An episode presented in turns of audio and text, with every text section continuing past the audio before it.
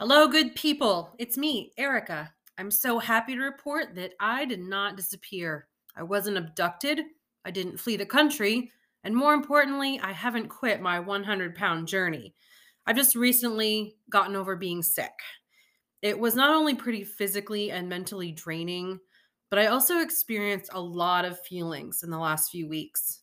Since we last spoke, I felt sad, depressed, alone, stunned forsaken, snubbed, weak, ad- inadequate, fat, lazy, hopeless, and helpless. Let's just say it was a roller coaster of a few weeks. But what else is new, right? That's the kicker. I've been through this rodeo before. At least this time, I had the tools to march on. I went to war with myself and reconciled that all these negative feelings was just my mind trying to sabotage myself like it has for much of my life. The battle raged, the fire in my belly roared, and I came out victorious over all the BS and toxicity. I win, game over. Hooray! Whoop, whoop. It's these moments in my life when quotes often serve as fuel for me to keep pushing and maintain my focus. I found a few that totally fit where I was, what I experienced, and how I am feeling now. Here they are. Quote Sometimes in life, you don't always feel like a winner, but that doesn't mean you're not a winner. That's from Lady Gaga. Love that girl. Here's another quote No one can make you feel inferior without your consent. That is Eleanor Roosevelt.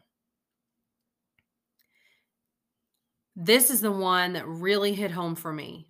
Never give up, for that is just the place and time that the tide will turn.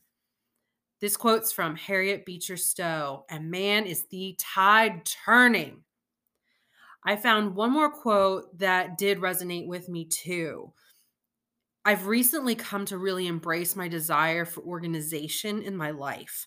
I'm really owning how planning helps me to stay focused and committed, especially to myself. Here's the quote When your life becomes challenging, increase your level of organization.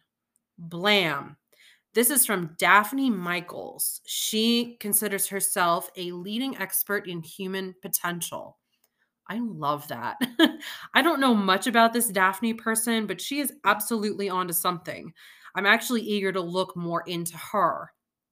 I'm even more excited to drop a brand new episode this week that dives deeper into my January 2022 experiences to rev my engines and reconnect with my oh so precious audience of podcast supporters and fellow self development explorers.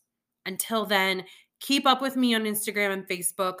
I'd love any insights you have and just know what's been going on with you. Keep on keeping on, and I will talk to you soon.